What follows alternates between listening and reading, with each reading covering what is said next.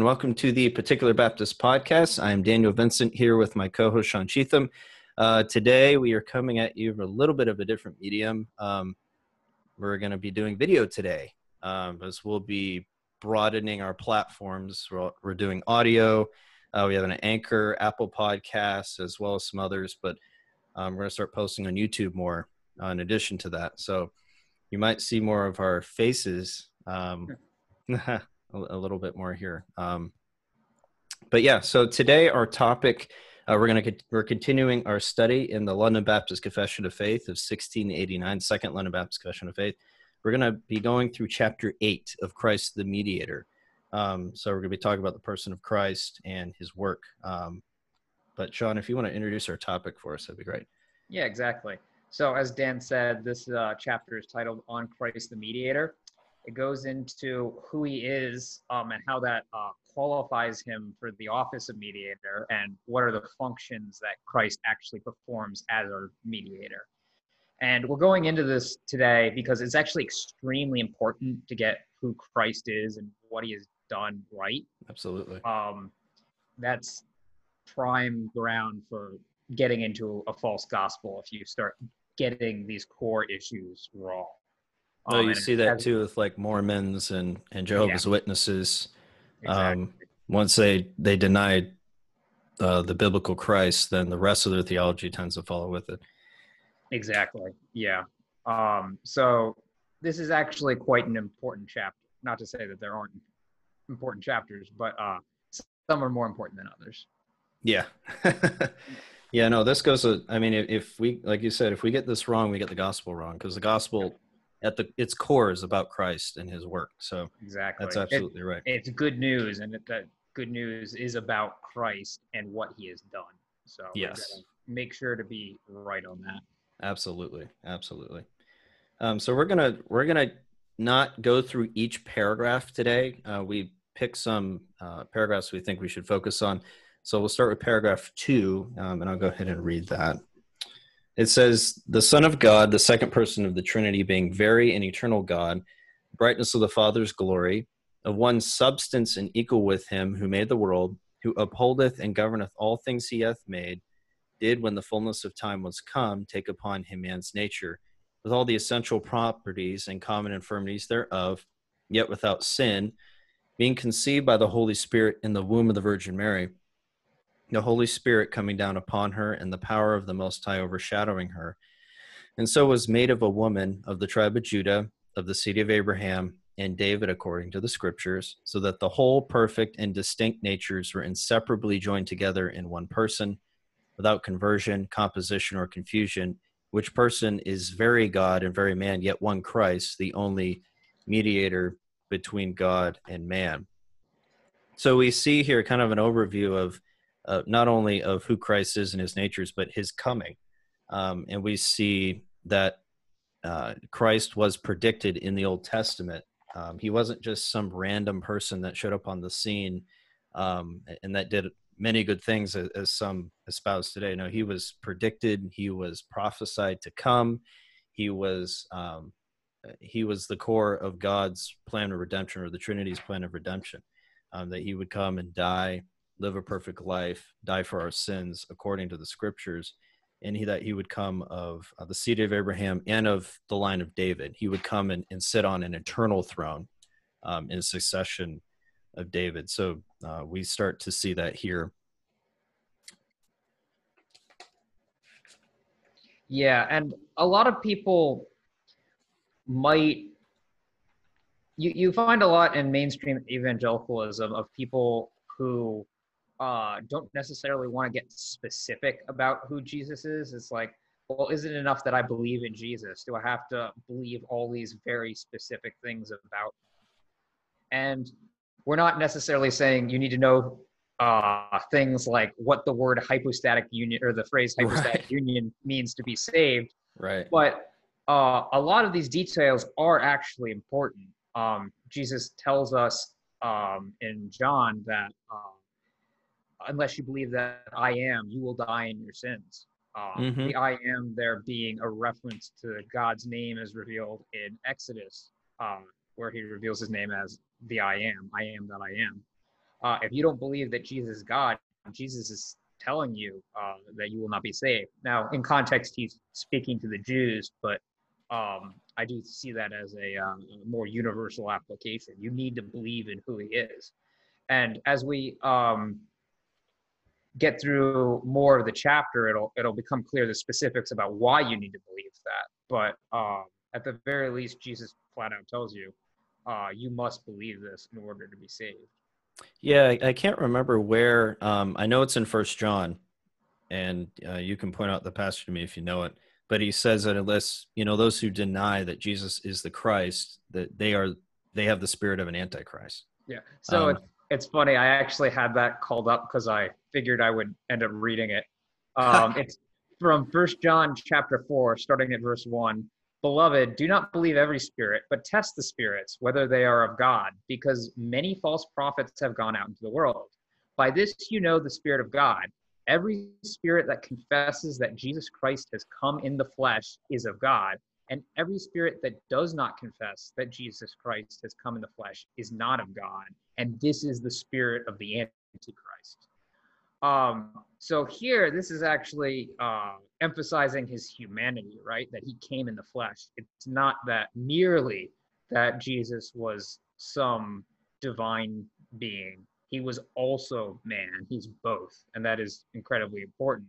And here, John and First John lets us know that not only are you an unbeliever um, if you have if you profess this teaching he actually goes as far to say that you have the spirit of antichrist. You are 100% opposed to christ.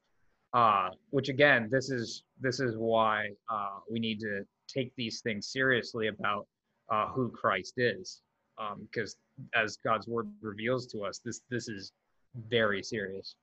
Yeah that's exactly right. And i i think that's one reason why the early church was so meticulous about being correct on who jesus was. I mean um, in I know we're going to talk. I guess we can talk about this now, but the Council of Nicaea in the fourth century, um, there was this desire to be right about who Christ was. Now, um, Constantine was the one who called the uh, the Council of Nicaea, and we know that his motives probably were more political than they were spiritual. Um, he wanted to ensure that his kingdom was unified, um, and with the church state being mixed during this time, um, it was important to to ensure that those who ruled the church at the time were unified uh, because it had effects politically. But um, we know that it was a struggle in the church at the time. They were struggling over who Christ was. Was he actually one with the Father, or was he different?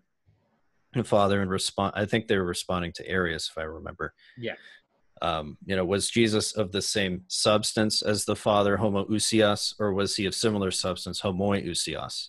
Mm-hmm. Um, mm-hmm. And the, uh, thankfully, they came down um, to holding the biblical doctrine that Jesus is of the same substance as the Father in his divine nature, um, but also having a a, um, a the body of a man.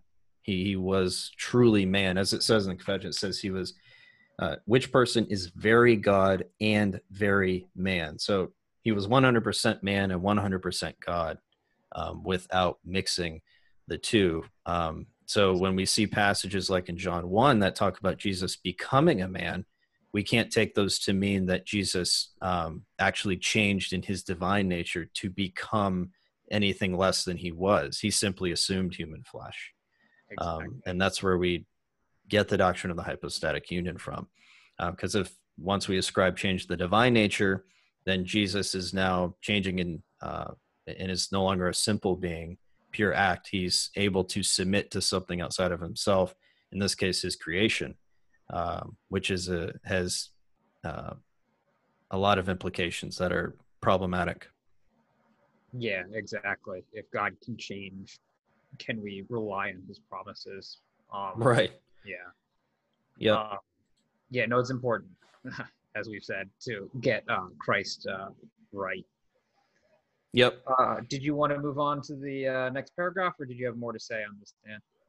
Um, so I wanted to just quickly read um, ARBCA, the Association of Reformed Baptist Churches of America, has um, a piece that they wrote on divine impassibility, but they talk about the natures, and I, will just read some of this real quick. says, In the incarnation, the divine nature of the Son did not become human, and the human nature did not become divine.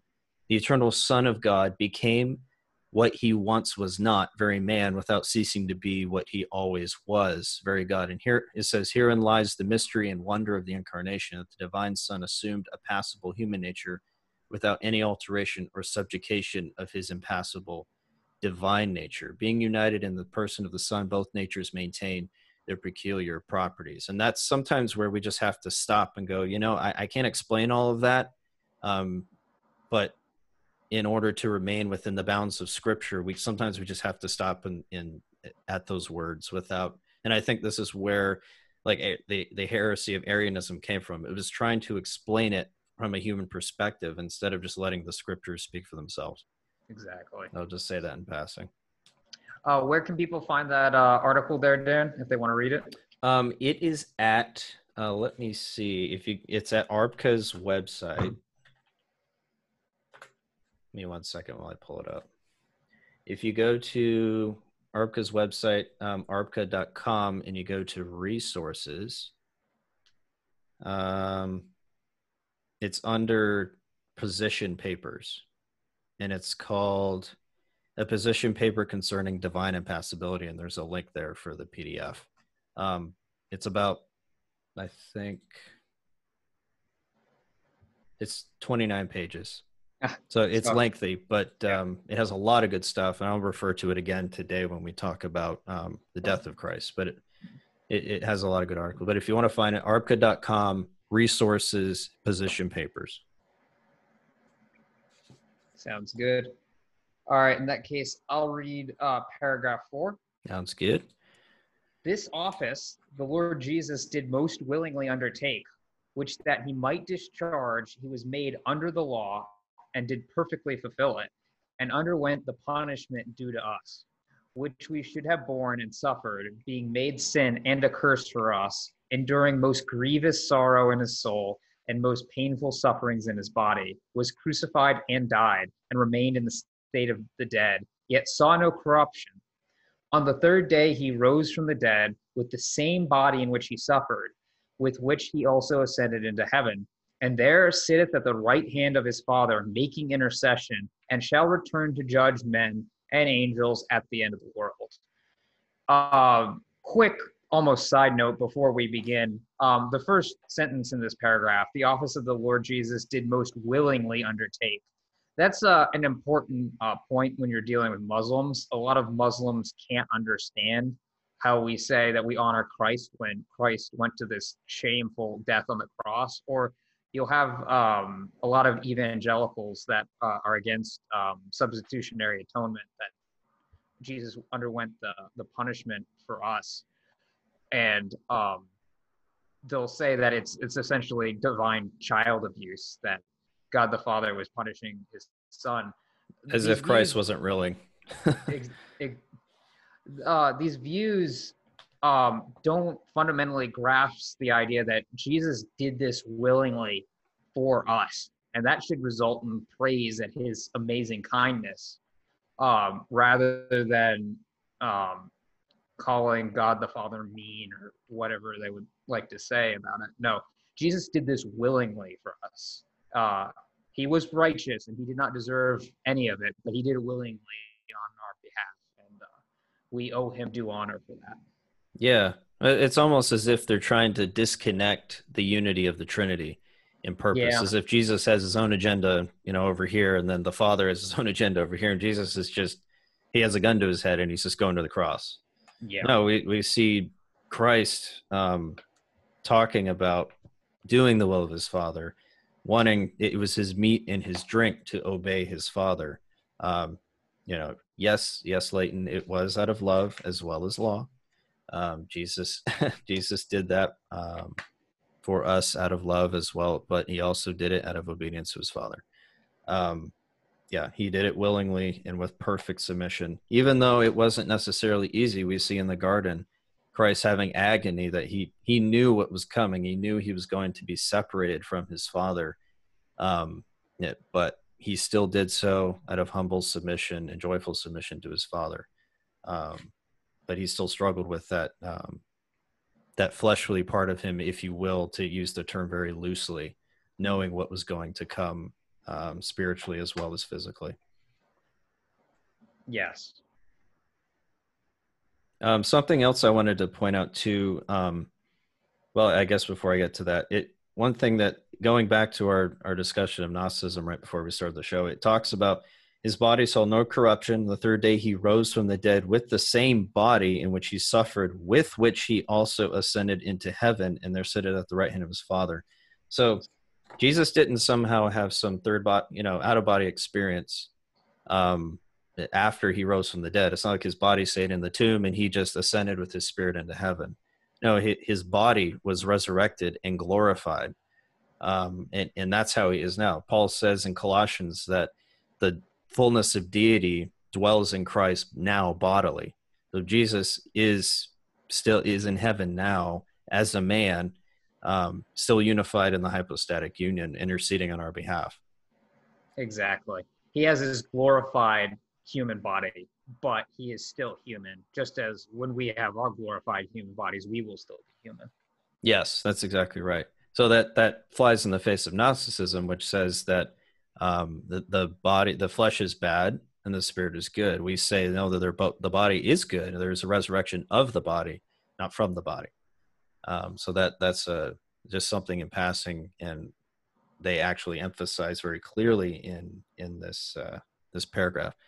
Um, but really quick, um, one thing I want to talk about a little bit with regards to the doctrine of divine impassibility, excuse me, as it relates to Christ's suffering.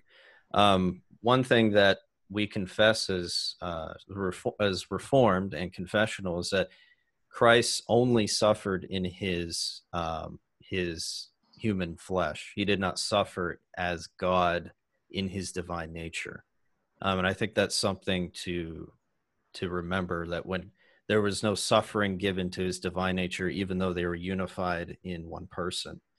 Um, it was only his his human nature that suffered on the cross, and his divine nature sustained him to be able to handle the eternal wrath of God, because Jesus's uh, divine nature was not in or, or the divine was not in question in terms of what needed to be satisfied to fulfill God's law. A man had to die not God. It wouldn't have actually solved anything, even if Jesus did suffer in his divine nature. Um, but his divine nature sustained his human nature to be able to withstand um, the eternal wrath of God, which no mere man could. Um, so I, I, think that's important to note in passing, and that's also in the article um, that I read from ARBCA. Um, some very good points there.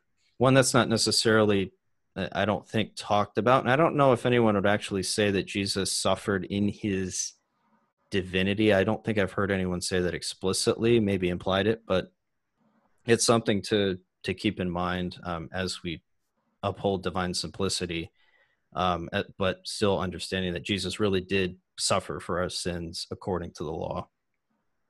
Yeah, and that that does ultimately get to why Jesus needs to be a man, and thus why you need to believe that Jesus was truly man, because only a man, to quote Shailin here, only a man can substitute for human lives, or maybe it was only a human can substitute for human lives. But that, that's the point. If Christ is gonna undergo our punishment, uh, he has to be a man. For example, you couldn't go into a courtroom where a uh, uh, a judge had uh, levied a jail sentence on you and been like, oh, uh, my puppy will take the jail sentence for me. You know, it's it's not. Th- these things aren't equivalent. Human has to suffer for human sins. Uh, nothing else will do.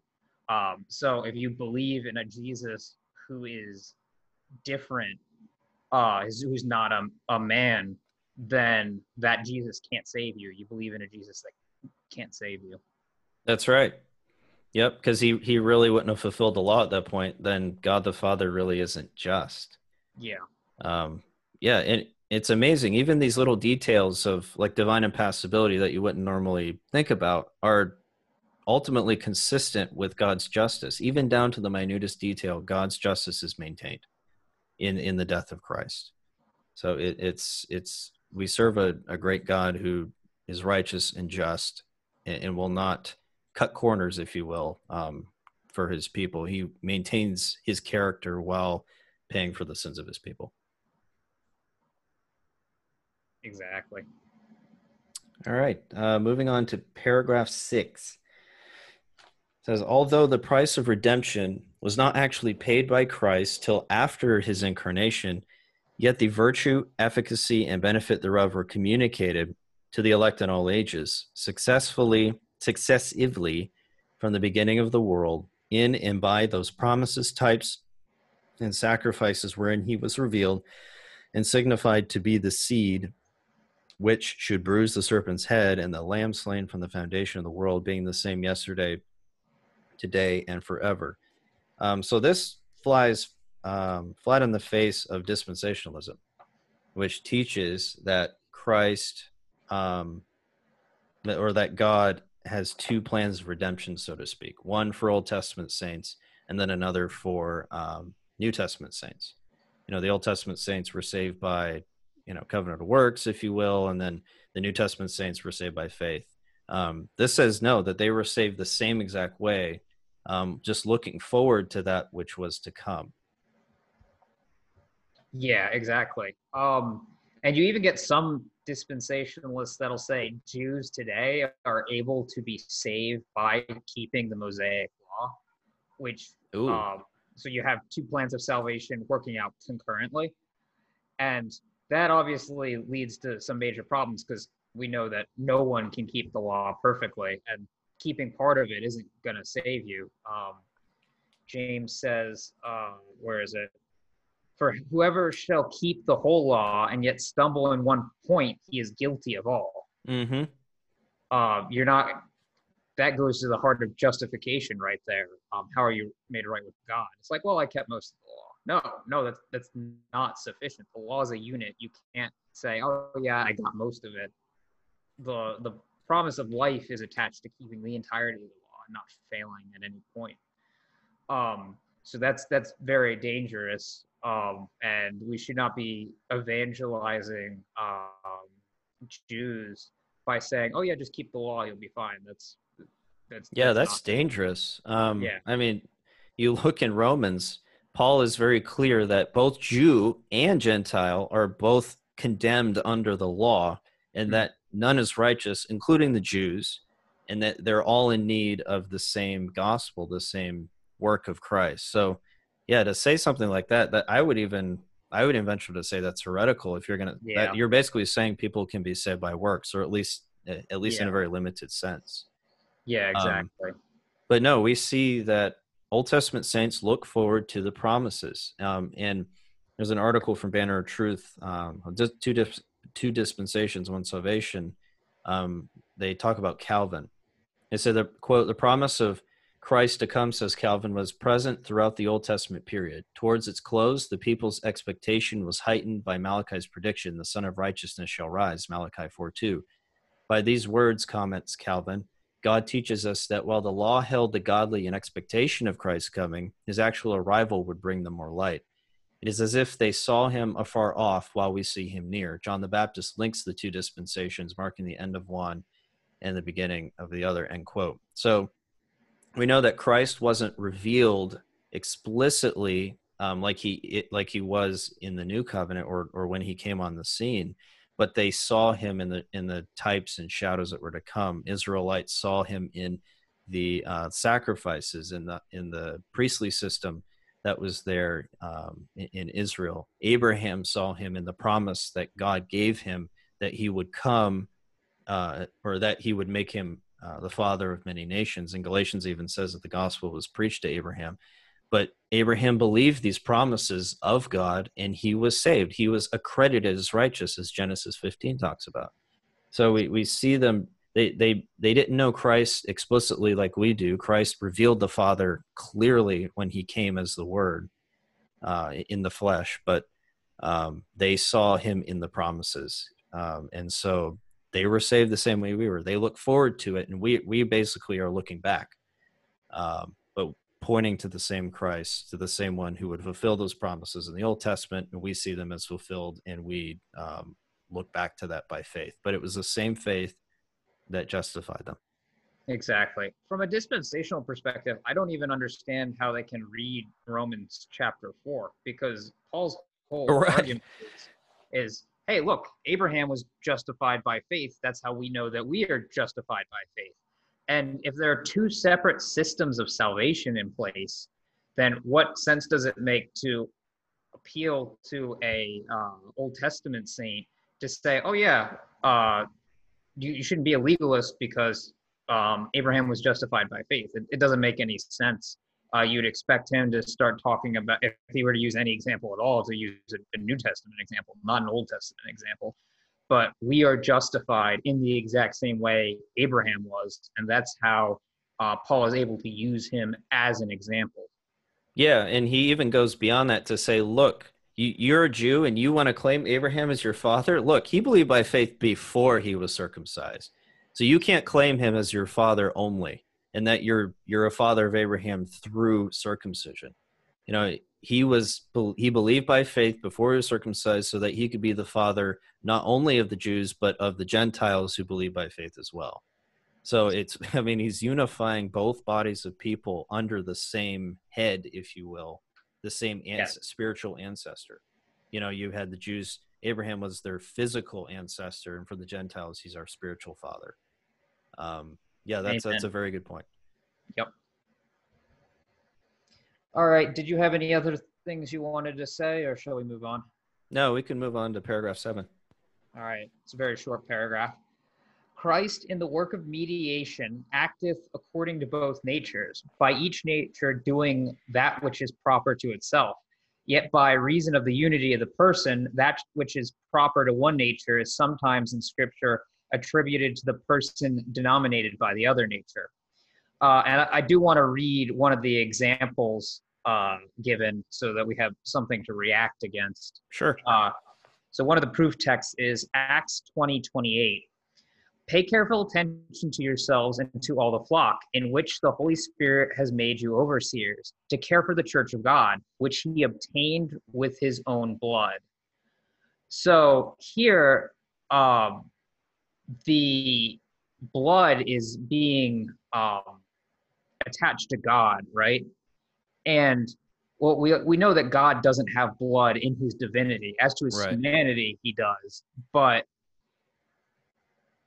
um, but oh, I lost my train of thought there.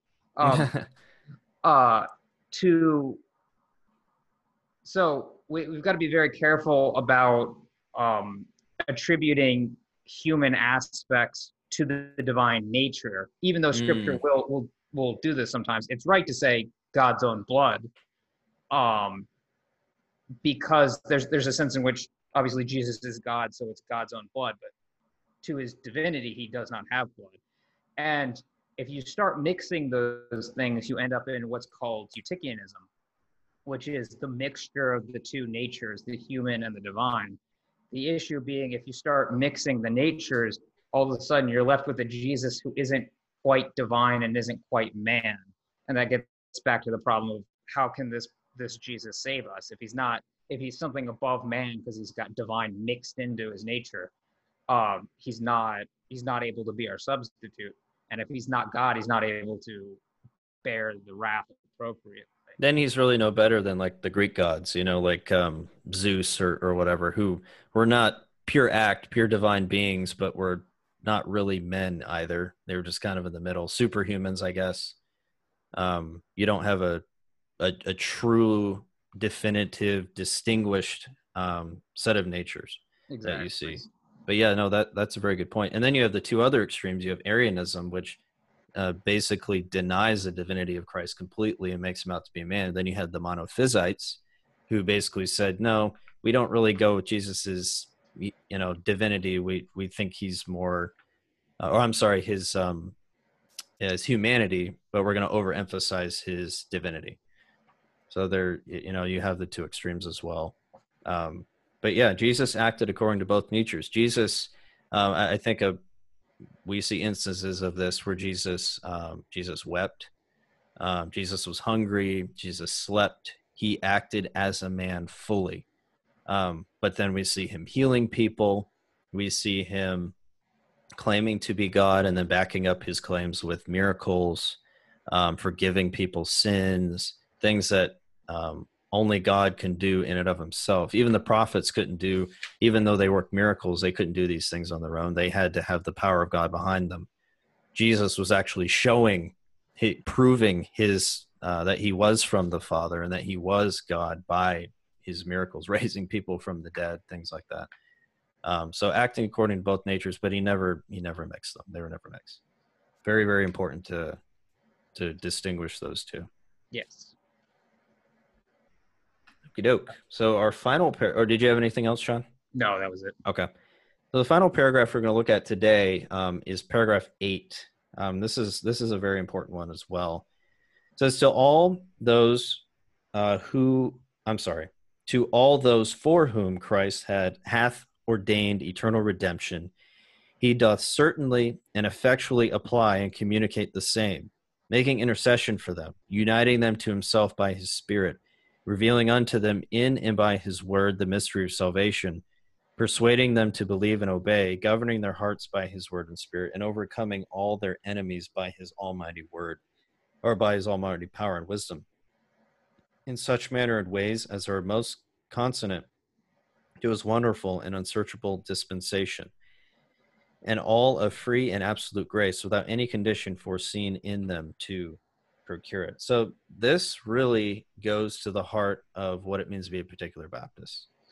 Um, and when we say we are particular Baptists, we're talking, we're, we're saying that Christ, and this is historical particular Baptist, they believe that Christ died for a particular people it wasn't a as opposed to the general baptists which held that there was a general redemption um, that christ applied to all men um, we believe that christ died for a particular people and that his work was only applied to a particular people and not to um, people in general um, as the synergists believe. So uh, i think this is very very important and there are implications for this worldview um, as well.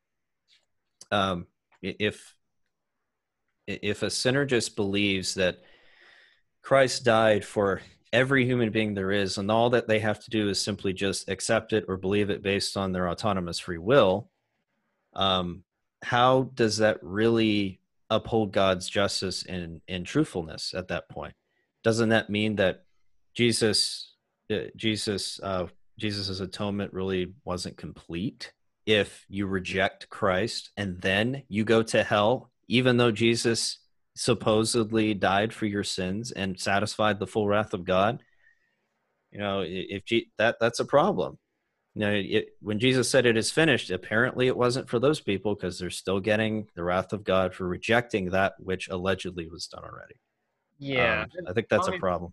Obviously, there's there's multiple views of the atonement. Um, so specifically for someone who recognizes the biblical atonement that is substitution jesus mm-hmm. was a mm-hmm. substitute for our sins they're going to be run into a lot of problems if they are synergists because essentially jesus did die for your specific sins but you're still going to go to hell and get them then you're going to pay for them yourself anyway yeah and then people might say like oh well um uh, he died for every single sin except for the sin of unbelief. It's like so now we have a Jesus that didn't die for all sins because that's that's a major problem. And nowhere in the New Testament do I see anything that would say that Jesus didn't die for all sin. Yeah, um, and then um, how does that how does that give security to the believer who does believe? If he didn't if his work didn't accomplish it for the guy yeah. who rejected what was allegedly done to him, how in the world is a believer going to have assurance that yeah the work well, was applied to him and his sins were satisfied. yeah, if you're if you're gonna say that Jesus um paid for your sins and then somebody goes to hell and pays for it, you're essentially saying, Oh yeah, double jeopardy. You can have two people pay for the same sins. So yeah, at that point it's like, well, what assurance is there that Jesus truly paid for my sins if I can still pay for it myself, you know? Right yeah it, it's it's a problem and and i don't think that synergists would would um, necessarily at least the ones that believe in substitutionary atonement i don't think that they would necessarily uh, hold to that distinctly that they do believe No. that Jesus's work actually accomplished something, but Yeah. you know, it's the logical conclusion of their argument. Um, yeah. yeah. So And it's then- something something to think about. Yeah, that's why you get most synergists, or maybe not most. Um, obviously, my evidence for how many believe what is anecdotal. I don't have statistics about how many synergists believe what, but Right. you do seem to run into most synergists, and they don't who don't believe in substitutionary atonement. They've got something else going on because essentially that, that is what you have to do. You have to deny that.